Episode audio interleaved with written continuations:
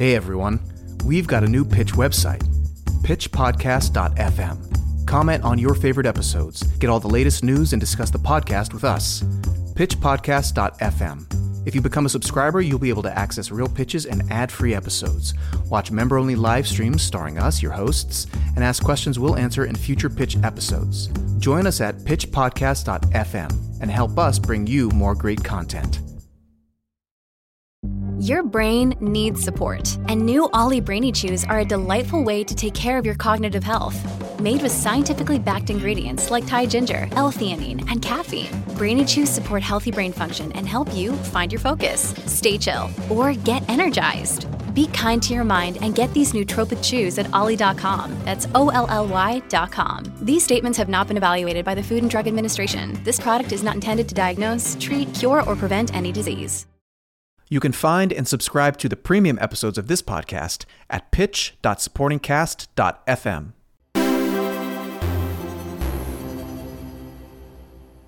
This week's premium episode features Leanna Ashton's feature script, The Nightingale Inn, and A. Noel Jackson's feature script, Rainfall. Make sure to check that out.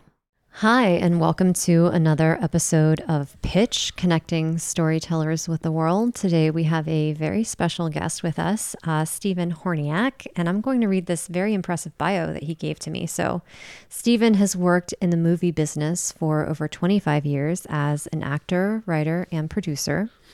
Um, on television, Steve has guest starred on many shows, including one of our favorites that we talked about, The X-Files. Yes, The X-Files. Southland, Scandal, uh, Boston Legal, The Shield, and The Practice. Uh, recently produced movies include Twisted Twin and Deadly Reunion for Lifetime Television, as well as a Hallmark movie entitled Five Star Christmas, as well as the horror thriller film It Crawls Beneath, which I saw, which we saw. Oh, yeah. So... Yeah.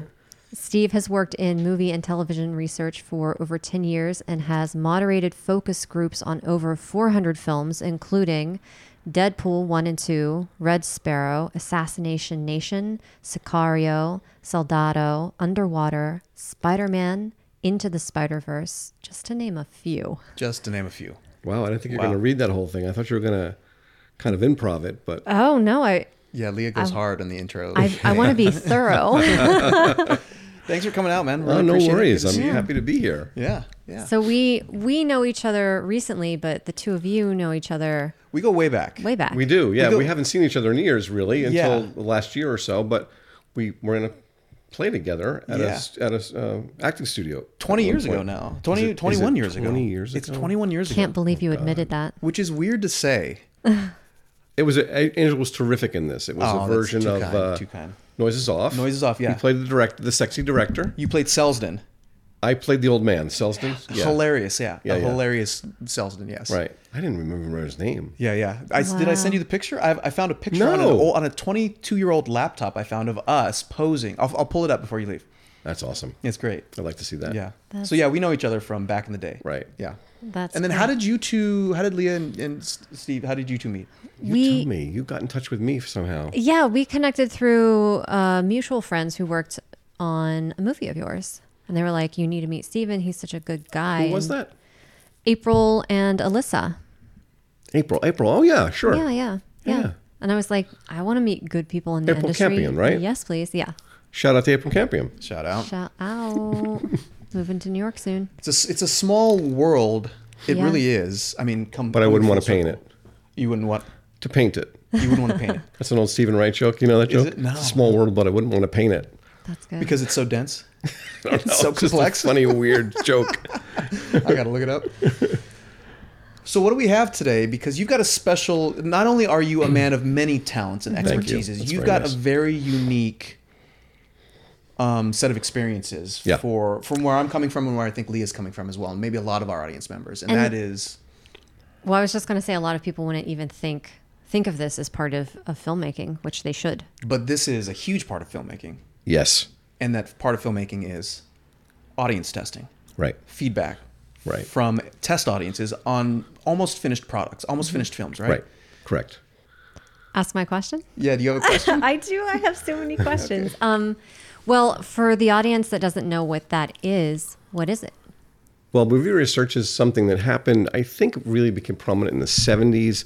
I'm actually the first person to really want a movie tested in a statistical way was um, Francis Ford Coppola on um, Apocalypse Now. Oh, wow. Oh, wow. And because it was such a behemoth of a movie, he really wanted to know if it worked and tracked and what it yeah. was like. So he started it again, but it was, it's been Holly. Apparently, all these testing companies and all these statistical analysis companies have been trying to get into Hollywood for years before that. But he was the guy who kind of broke it wide open. Meanwhile, you know, this is a tradition that goes back to Greek theater, right? So it's like testing something before you show it to the audience. So taking a, a play to Boston or New Hope, Pennsylvania, before you take it to New York, and sure, yeah. timing the jokes and rewriting and doing all that stuff that you do. Uh, it seems to be less... Um, especially for young filmmakers, it seems to be less palatable for them hmm. um, to do it. And I think people, you know, they go to film school, they consider themselves auteurs, and they, you know, everybody thinks they're Steve Jobs. You don't know what you need until I give it to you, mm. right? That was Steve Jobs' thing. He, like, he didn't believe in any kind of research because he said the audience doesn't even know mm-hmm. what we can do, so we're going to give them stuff they can't, can't even dream about. And so I think that people get into that. Um, When they go to film school, in fact, I've had a lot of, uh, I because I was kind of, I have some colleagues that were much more experienced than I was, and I was the low guy in the totem pole for a while.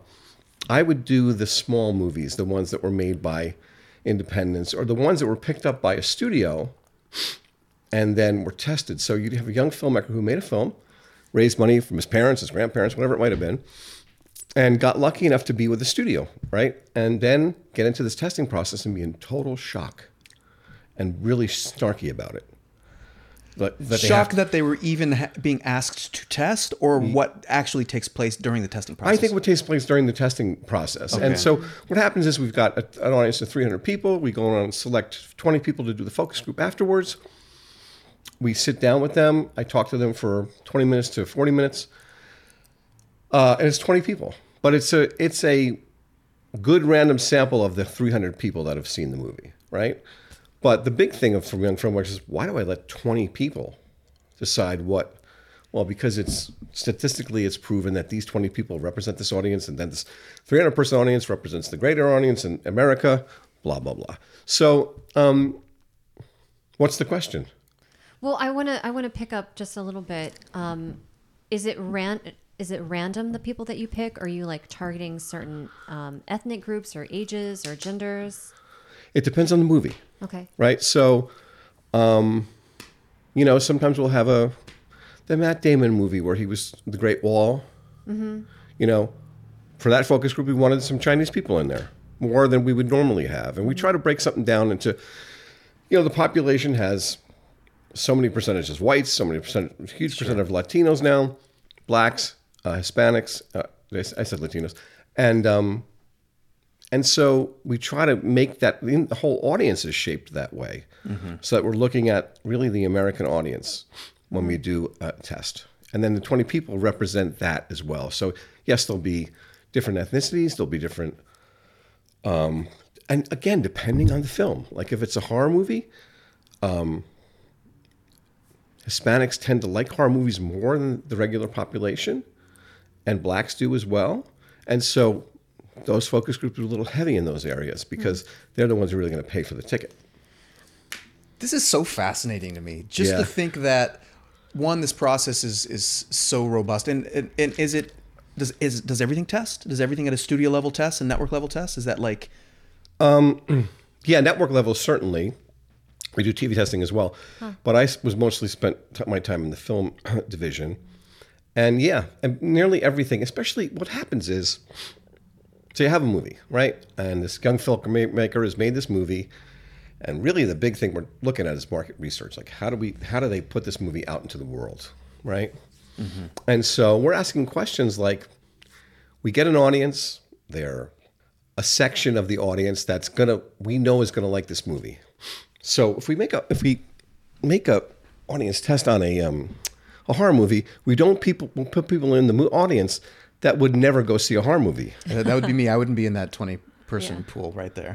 Right, or even the whole audience at large. You don't want those people in there because they're... And it's really the only genre that people out and out reject. And they would skew what could otherwise be helpful feedback. That's right. That's right. So you basically get a score, and the scores are like like your grade scores in school. You know, a sixty is a D, and a seventy is a C, and a okay, uh, a B. You know, eighty is a B, and a ninety is an A. But then, you know, uh, we had one movie, and I'm, I hope I can say this. I'm not really at liberty to talk about movies, but this is over now, and so Green Book, yeah, scored a one hundred. It had a perfect score. No way. How often does that happen? Everyone, not often.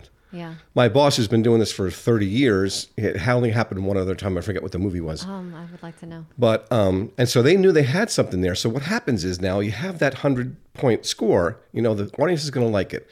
And you know that the demography of the audience is made up in a certain way that you're going to target those people in advertising. So let's say those people tended to be kind of upscale N P R listeners. That's where you do your your advertising, as opposed to the Daily News or the New York Times or whatever it might be.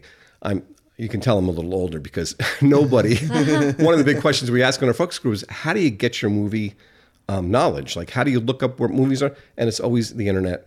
Yeah. It's never a newspaper anymore. Yeah. yeah. It's, you know, you guys know that already, of course. But what a fascinating thing to say, oh, we, we not only do we affect the shape of stories and potential reshoots, right? That's correct. We also then shape, via this process, how it's marketed and who it's marketed to.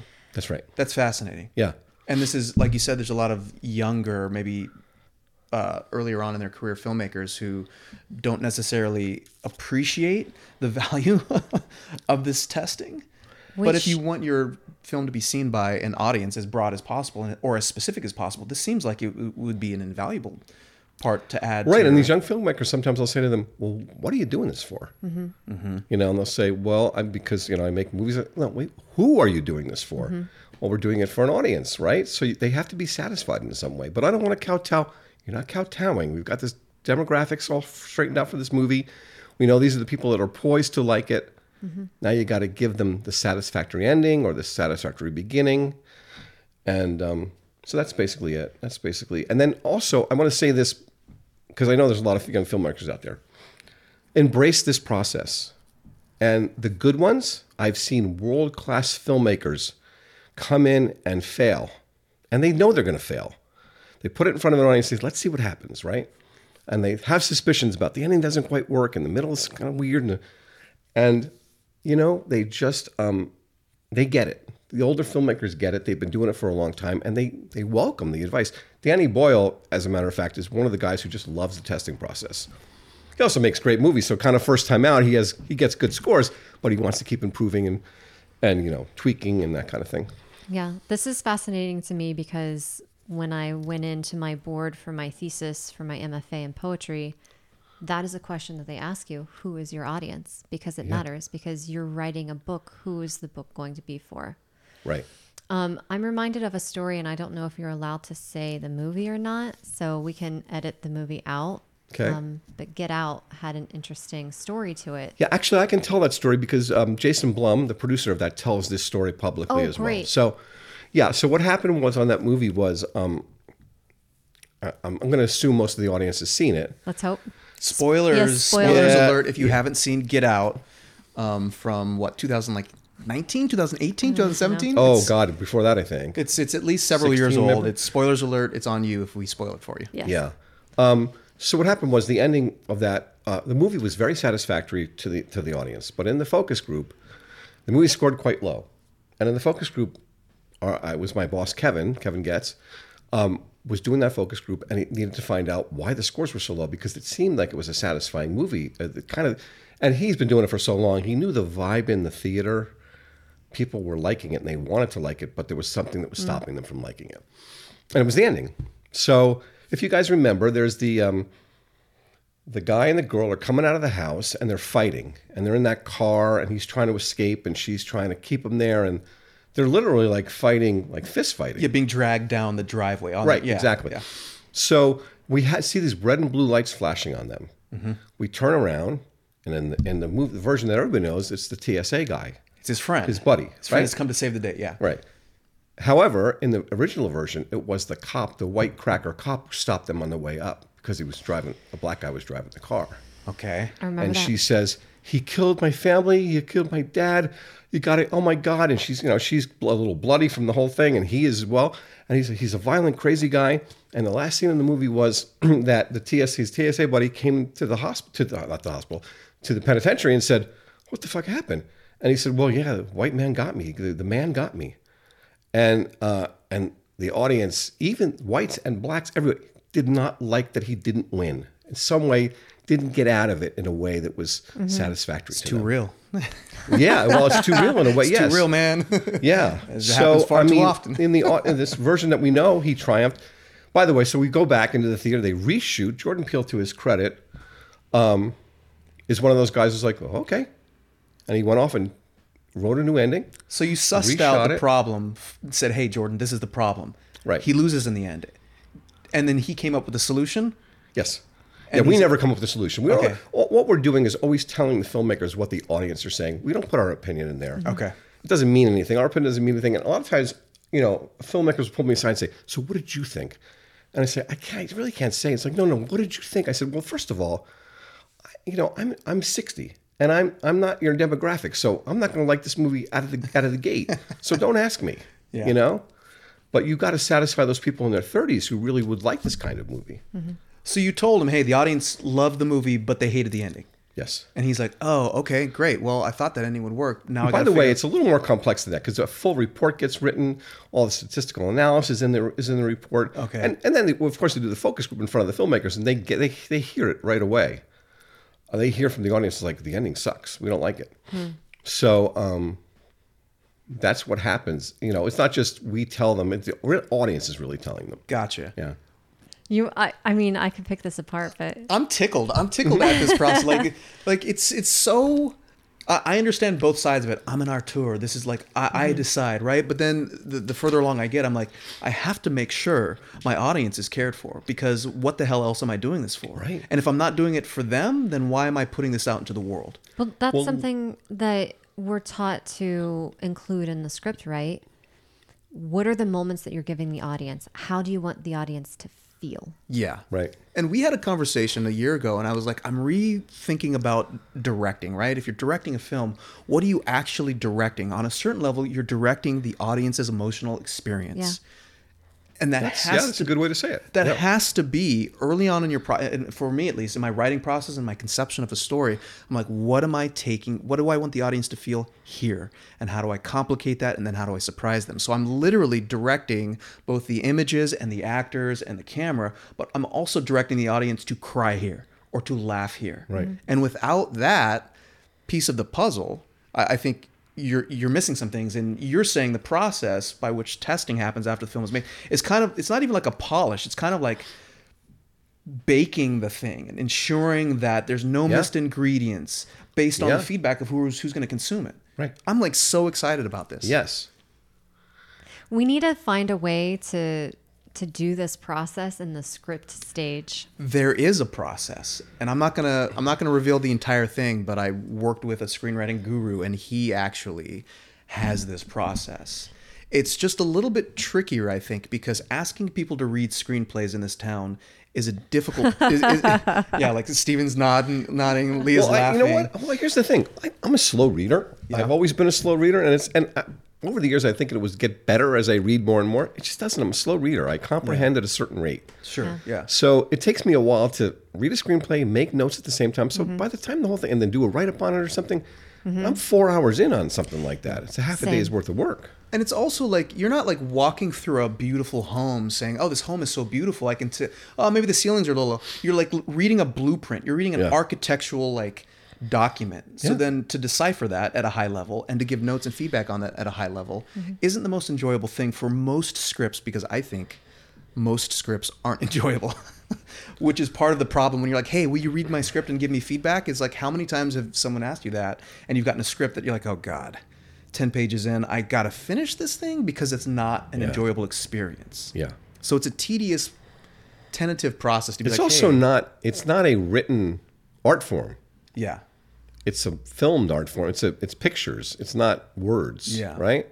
Well, it's words and dialogue and stuff. But mm-hmm. so you know, we're already kind of one step away from what the thing is. So we have to get through this process of reading something and yeah. creating it on a page before it goes to yeah. a camera. It's a much less enjoyable process to have three hundred people read your screenplay than have three hundred people sit and watch a movie. Yeah. You know? Right. It's like, do you want to eat all the ingredients one by one, or do you want to like eat the dessert and fancy meal? Always the dessert. But there, but there is, I've I've heard of a process that you script test, and it is actually not dissimilar to what you've described. It's just you got to find the people willing to do it for you. And that's where the power of your network comes in. And right. We've talked about this. You just don't remember. And you're getting six, eight, ten, fifteen, twenty people to read it? If you can, yes. Right. But um, the the trick is to remove the writer from the feedback process. Just like you, you're not, you're a proxy for the filmmaker, right? That's correct. The filmmaker isn't in there saying, "Hey, what did you think of my film?" Right. Which then can intimidate an audience member to be like, well, "I loved your film." You are a third party who has no bias or opinion about it. You're like, right. "Hey, I just want to know what you think about that other person's film. I don't right. think anything." So you can be honest with me. You can be free. Please speak freely. This is a this is a necessary part of the process. Yeah. Also, by extension, too. I mean, we've had. I did a um, the very first Creed movie. Okay. And so I'm with Stallone. My boss is doing the focus group, and he he's dissatisfied with what he's getting from the focus group, and he says, "Should I go down there?" And I said, "Stallone is, or your boss?" Stallone says, "Should I go down?" And, and I said, uh, "If you want, you know, I, I'm not going to tell you what to do." And, and he turned to another producer and he said, "Should I go down there?" And the guy's like, "No, no." So I don't go down there. And, I, and he looks at me again. He says. He like, should I? I said, if you want, go go for it. He goes down to the front of this focus group, and the, the group just goes wild.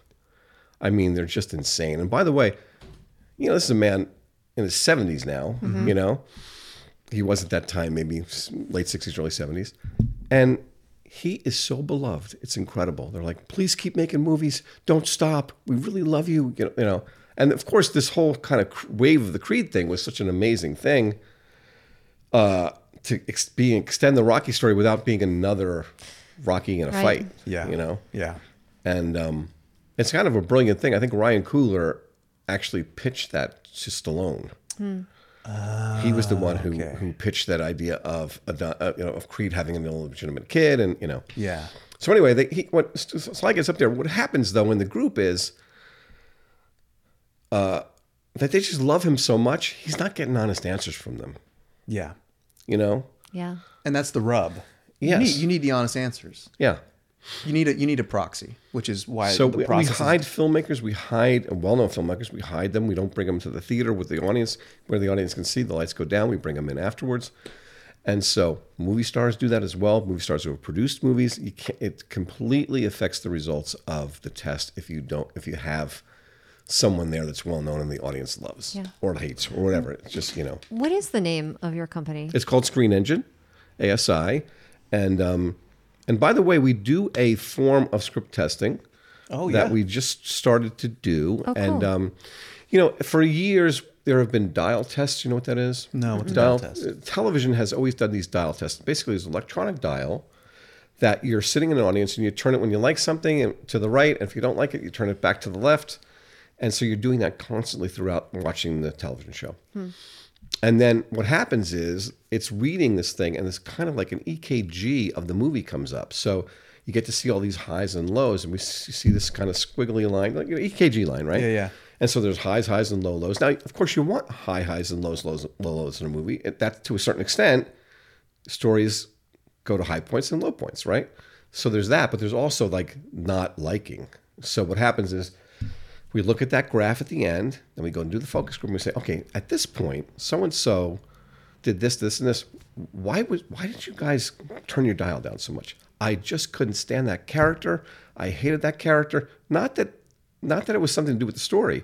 So it could be any number of things, right? And by the time... Now, in television, you could be replaced, right? And this is this whole thing that all actors go, well, the testing audience didn't really like... Mm. you, so we have to we have to fire you and bring in somebody else, you know. And having been an actor, that's a tough, tough thing to hear. Yeah, I mean, yeah. You know, you, it, to just to get that job is a crazy amount of work and just preparation. To, just, to, just to be an actor and to not give up. Yes, is a feat of endurance and, yeah. and strength. That, yep. Yeah. So then to hear that from a testing audience must be equally devastating. Mm-hmm. Wow, this yeah. is amazing to me. What do you well, what do you got? Well, what's the script version of what you're doing? So we used that dials with dials, and we put an audience. excuse me, we have an audience of about forty-eight people. There's um in this little theater we have in the valley, and um and we give them a dial, and the script is read by actors, and they're doing the dial test as if it's um a movie. No way. So you've got like a live staged reading of a screenplay, right? With people with the E K G thing going. Like at the end of it, there's this E K G, like just as if it's a movie, right? So how do filmmaker, um, great filmmakers, terrific guys. Um, we actually did a beta test of this product, and we gave them this test, and um, and so this movie is about a kid who's schizophrenic, and he was um, um, had a lot of trouble, but he got to, on this medication. You guys remember the old film Charlie? Remember that movie Charlie? Yeah, yeah, yeah I do. Yeah. So the book was Flowers for Algernon, became yeah. Charlie. It was Cliff Robertson played Charlie. Very similar to what happened, because this guy had this schizophrenia in this movie and got this medication, and suddenly he was normal. Mm-hmm. And he went to a regular high school. He got uh, a girlfriend, and you know got really involved with her. And then the medication started to wear off, or something tricky happened, and he started to do backsliding. Right. So. Meanwhile, his mother is married to a new guy. He's fifteen or sixteen years old, but she's married to a new guy, and she's young enough to have kids with him, and they want to have a baby, and she gets pregnant during the course of the movie. And the last scene of the movie is his, his mother trusting him enough to hold the baby. Audience hated it. This is now. This is not a movie now. This is in script form. Okay. So um, I did the focus group. I said, well, what would you prefer? And they came up with this. Also, he was a chef. So he wanted to work in restaurants. He wanted to cook. And that's how he kind of landed his girlfriend. He started cooking for her, and she, of mm. course, fell for him. So um, anyway, uh, they said, we want to see him in a restaurant with knives, doing his deal, and being a chef. And focus group ended. Filmmakers come in and say, oh, my God. Oh, you just saved us so much money. Well, I didn't. I mean, our company, right? Saved you so much money. I would have, we would have had to reshoot that scene because mm-hmm. they would have hated it, and now we don't have to do it. This and that is... scene ended up as the, fun, the the one that the audience picked ended up as the final scene of the movie, and it was very satisfying. Incredible. Yeah. How do you find the scripts, or do they approach you? Yeah, it's it's a fairly new product, so we're kind of approaching people, and they don't even know what it is, yeah. you know. And, of course, everybody's a little bit trepidatious, you know, to mm-hmm. put their stuff out there in front of a live audience. Mm-hmm. Um, so people will come to us, and basically it's our clients who make movies. We go, let's back time this a few steps, and let's just let's work on the script first with an audience, mm-hmm. and then you'll get some real intel about what's working and what's not. Now, conversely, I mean, there was one project we did, I won't say the name of, but it was, um, you know, they were having a lot of ar- arguments across the develop- development table, and they we just they decided to test it with us, and um, this is at the script phase. The script phase, okay. And um, the writer was a terrific gal, and it was a fun movie, but um, the audience didn't like it at all. They really oh. did not like it. So what ended up happening, unfortunately, was the whole thing fell apart. Now we're not in the business to make movies fall apart. We're in the business to make movies. Quality movies, right? Help people make quality movies. but but the script testing process in this instance helped precipitate it falling apart, yes. even though there was problems prior. Right. Okay, so but this like hastened it. Yes. Okay. Yeah. Right, and also they didn't spend you know ten million dollars on this movie and find out oh my goodness. Later on that it didn't really work that well. Yeah. And then you know you're also good money chasing bad after a while because sometimes you know you get into making a movie and it's like okay we got to do reshoots. Then we go again. It's like, oh, we got to do reshoots again. And because my boss, Kevin Getz, I'll say his name again, has been doing this for such a, while, a long time, and I've been doing it for a while now too, is that we can actually tell that there's a problem that they can't solve in reshoots, right? And that problem may be that that, that just like the lead actor is not, they don't like him. And you can't solve that in reshoots because, you know, you've put this actor on it who you've paid millions of dollars to, to be in this movie, and they're popular, but this particular role, they're not just not that right in. This happens quite a bit with comedians who make the transition into dramatic stuff. A lot of them do it very well, yeah. but I've been involved in things where, you know, comedians come in and been in a horror movie, and it's just like people hate them, hate yeah. them. And the whole thing, you know, doesn't make any money because it's... Well, what happened with the woman's script that bombed? Say again? What happened with the woman's script that didn't do so well with the audience testing? Did they rewrite it, or did they just give up? No, they just, they basically, the develop, the people that, the the company that was doing it, basically, you know, a couple of days after the the reading said, you know, I don't think we're going to pursue this. It just doesn't quite work for us. Wow. Yeah. It was a movie about people who decided to become swingers. Okay. Uh, in their forties, because they were a little bored with their lives. And boy, people didn't like that. It just became, hmm. uh, it's a cool concept, and it could be a lot of fun and a lot of hijinks with sexual hijinks and stuff like that. But it just, it, it had a quality to it that was too, um, well, people reject swinging, right? They just reject it's it. It's not a, co- it's in America, you know, in, in, in this climate, it's right. not. No, it's not common. Yeah, I mean, because it goes against the traditional American dream, which is have a family, have kids, mm-hmm. school, yeah, work, exactly. not right. have a family and have fun. maybe maybe you need to revive it. Have a family and Leah have said fun. With a twinkle in her eye. Yeah, that's, and that's the title of the script. It'll be really big in Germany. Family and fun. Family and fun.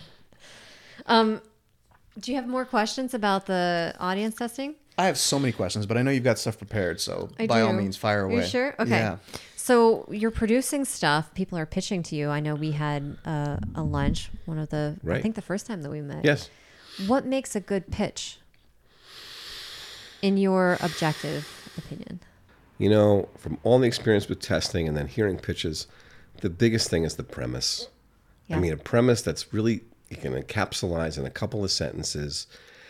Remember that movie, Indecent Proposal? Mm-hmm. Yep. Well, years ago, my wife actually auditioned for that movie, and I so I she got the script or something, and we so we were aware of what the premise was. Would you let someone sleep with your wife for a million dollars? Mm-hmm. Yeah, and you're struggling. You're financially struggling as a couple. Yeah, but not even for, take that out of okay. it for a second, right? Because what happened was when people heard about that premise and the advertising and stuff. Even before it was made, people were talking about it because anybody who came in contact with it, like, like, oh my God, would you let that happen? Would you? And then you start having all these considerations. Well, I could buy that house I've always wanted, but I'm compromising my, you know, so you're, and so people were, when the movie came out, they're around the water cooler talking about, would you, wouldn't you? And, the, mm-hmm. you know, and the guy from accounting is going, of course I would. Of course she would. I, she'd do her duty. She'd do it. And, and the other guy's going, oh, no, I would never do that to my wife. So it became this big debate, right? So really compelling premise. Yeah. And um, so right right away, people wanted to see it even before it was made. So that's kind of what you have to do. You have to give us give us something that's that's so compelling that people want to see it even before you've written a script, let's say. I love this because it's like it presents a question that you can ask yourself and you can ask other people that gets you talking. And it's a very pointed of the world question. Yeah, it's it's a universal quandary for everybody. Yeah, I mean of the world in the script. So wait, say that again? Yeah, I'm not quite sure what you mean.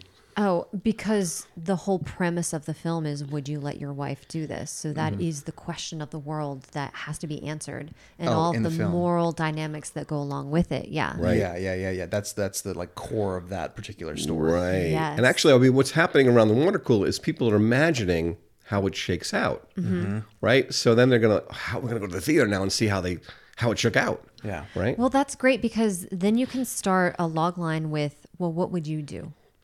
That's a great way to start a log line. What yeah. would you do if? If right. Are you taking we, notes? You we just notes? Yeah. Log lines for um, what's the thing with Bradley Cooper? Um, unstoppable, un. What was it? Limitless? Limitless. Limitless. I was yeah, going to say limitless. Immeasurable. You know, um, and the the question was, what if you could take a pill that would make you smarter? Yeah. Yeah. It's like, who wouldn't want to be smarter? Yeah. Right? Yeah, yeah.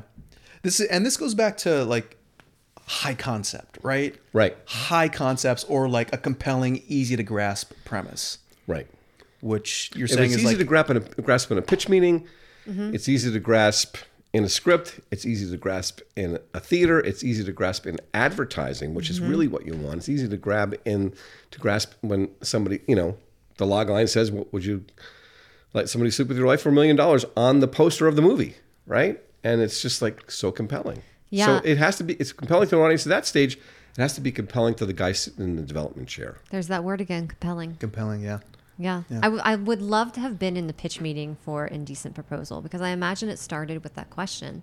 And you can go around the room, like Mercedes said, she starts her pitches with mm, a question. Yeah, yeah. You go around the room and you can ask and be like, well, you all answered this, but this is what happens in the movie. Because the instant that you get people talking about your script is the instant that you have them. It also is like, how do you find story ideas is a question. You said in a prior episode, mm-hmm. you know, have you been watching anything on T V that has inspired your writing? And I said, no. And then I contradicted myself. I was like, actually, you know, one of my, the, the novel I'm working on is like, what happens if you have this combined with this, right? Like, yeah. like how do you mix these two things? And I, I gave a, the generic example of like Married with Children, except they're on a boat, which is not a great example. But if you were to say, all right, well... Well, no, I mean, that's a pretty good example. I mean, Married with Children, they're at each other's throats all the time, right? Yeah. Now they're in a contained space in the, in the middle of the ocean. Yeah, there's no escape. So there's no escape. That's yeah. that's kind of cool. Stephen yeah. just wrote the next thriller film he's going to yeah. produce. Thriller premise on a planet. That is not an indication. But what you're saying is, like, you know, this question is like, how do you conceive stories, right? How do you conceive stories that are fit for the screen? Because there right. there are certain criteria that you need to meet, right? Mm-hmm. You you can't write a movie script the same way you can write a novel. There's there's different yeah. requirements, I think, although some people would say storytelling is storytelling through and through. What is the, the, the nugget, the core? What is the high concept question? Like, would you allow your spouse to sleep with someone else for a million dollars? That's a high concept, right? Right. It's like, not going to work for every movie. And then basing a story around that. And you're right, it's not going to work for every movie. But for Indecent Proposal was, you know, the, the biggest movie of, of that year. Probably. By far. Yeah. Yeah. I don't recall, but yeah, probably. So let me ask you, where do you find stuff to produce? So John Zalzerny said he's reading The Blacklist. He finds people through Coverfly. Coverfly or roadmap writers. Recommendations from friends, et cetera. How about you? Well, when you you know you have a dev- you have a company and you're in development, people will approach you, right? Mm-hmm.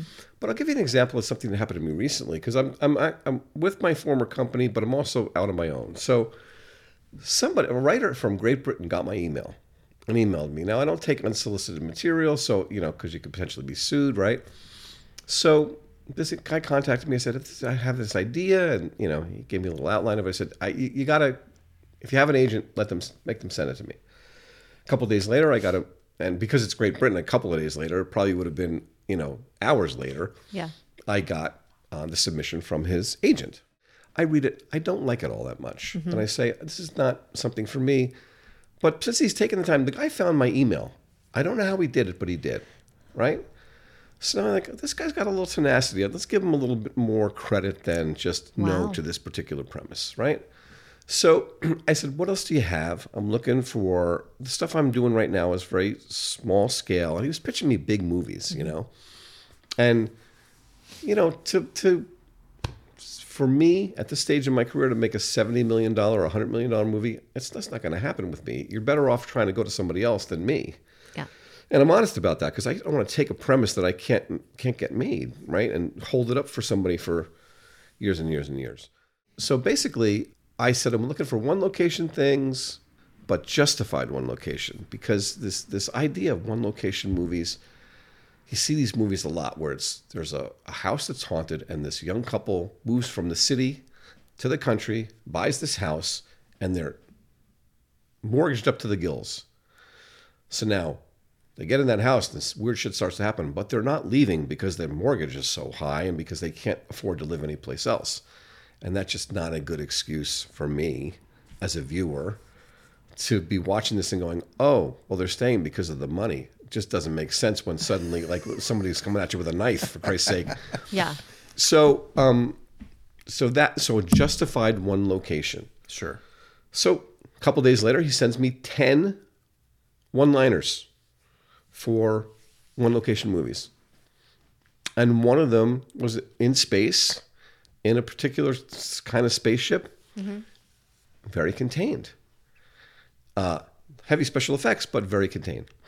So I said, yeah, let, let's try to develop this. And I said, now I'm a development guy that doesn't have, I don't have my own fund now in this particular nor do I have it in my other company, but I don't have my own fund, so I'm not paying for scripts, I'm not paying for treatments or anything like that.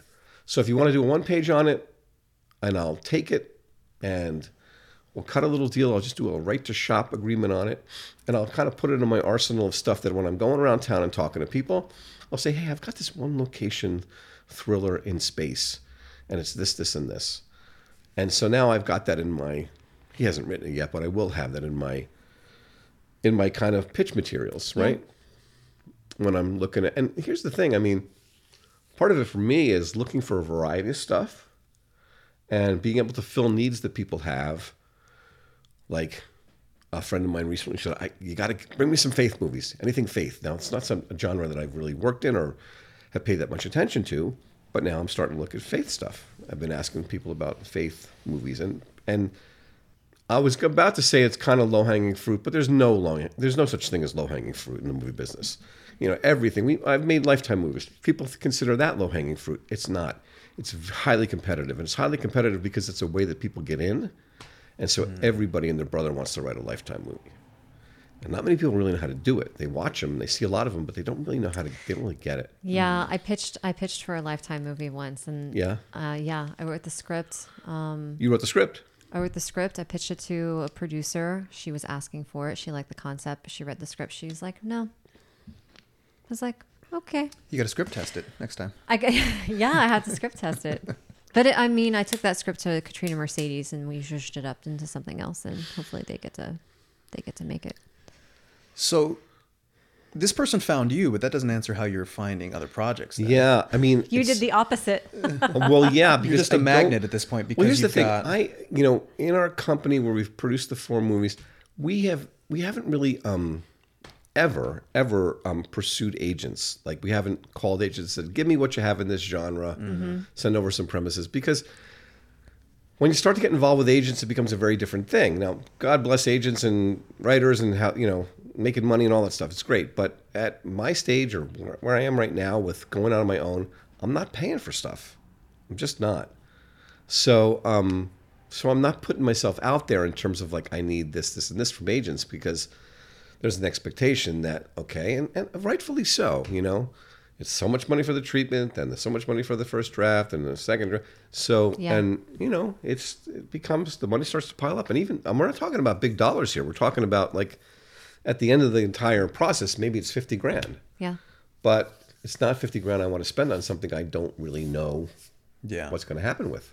So you're taking a script from, or you're taking ideas, you're taking uh, one page, and you're going around as a producer and a distributor in order to find money to get it made? Distributor?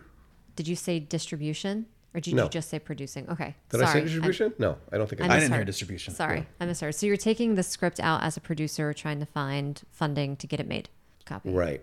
But it's, you know, I it's not really, that's not really quite what I do. I mean, it's more like I'm, I have this six or eight things that I have of material, right? And I'm looking to plug it in places, and I'm looking to plug it in with what people need, rather than like trying to raise money on my own and make a movie. I'm going to tell you a story. Good. I'm not going to. Should I? I'm not going to say the name of this movie. Even but, better. What's that? Even better. Yeah, the audience loves a mystery. So this thing was billed as the unofficial sequel to Braveheart. Okay. So I'm in the office, and they say you're going to go do this test tonight on this film that's an unofficial sequel to Braveheart. I'm like, wow, that's cool. Everybody loves Braveheart, right? Yeah. So I get there. I meet the financier. Boy, I'm, I may be in dicey territory. And he tells me how much money he spent on this movie. And I'm like, like I, I, I, I almost, I, I almost, you know. You gasped out loud? No, I, I almost did though. It felt like, you know. and um, and so, uh, run the movie. And and it just, it just scores in the dumps. It's just terrible. And um, they don't have enough money to do the action. And here's the other thing. There's a there's a a thing that we really work on a lot in audience testing is like expectation and result. So sometimes, like I did the screening of Anchorman two, right? So I got up and they didn't audience. Sometimes the audience comes in blind and don't know what they're seeing. So um, I. Uh, I said, you're going to see a very special movie tonight. We've been waiting a long time for this.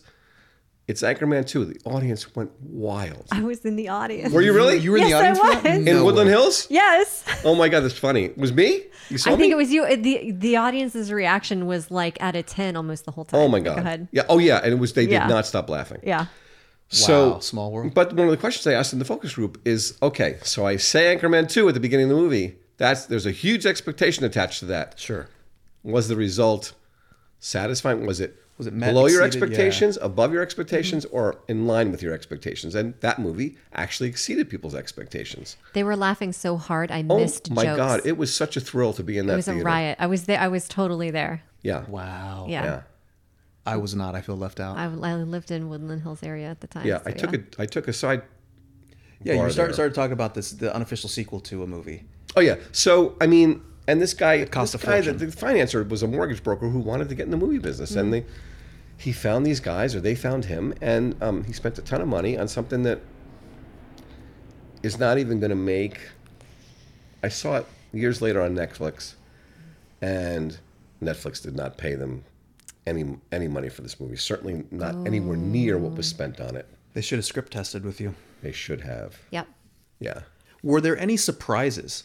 Have you ever seen, have you ever tested a movie and either the filmmaker doesn't fix the parts that the audience is saying should be fixed, and then it comes out and then you're like, well, well, that audience was wrong. This movie is great or beloved. Or you've seen something that like the audience is like, fix it. The filmmaker did it and then it, and then it didn't work. Have there any, been, been any surprises basically? And that's actually where we're going to call it for this week's episode. If you're enjoying our chat with Stephen and you want to hear his answer to my question, does audience testing ever not work? Make sure to check out next week's episode where we go even further down the rabbit hole on all things audience testing. On behalf of myself, Leah, and Stephen Horniak, thanks for listening. Cheers from Hollywood. If you're on the fence about subscribing, know that a portion of all subscription fees go toward the nonprofit Young Storytellers, raising voices one story at a time.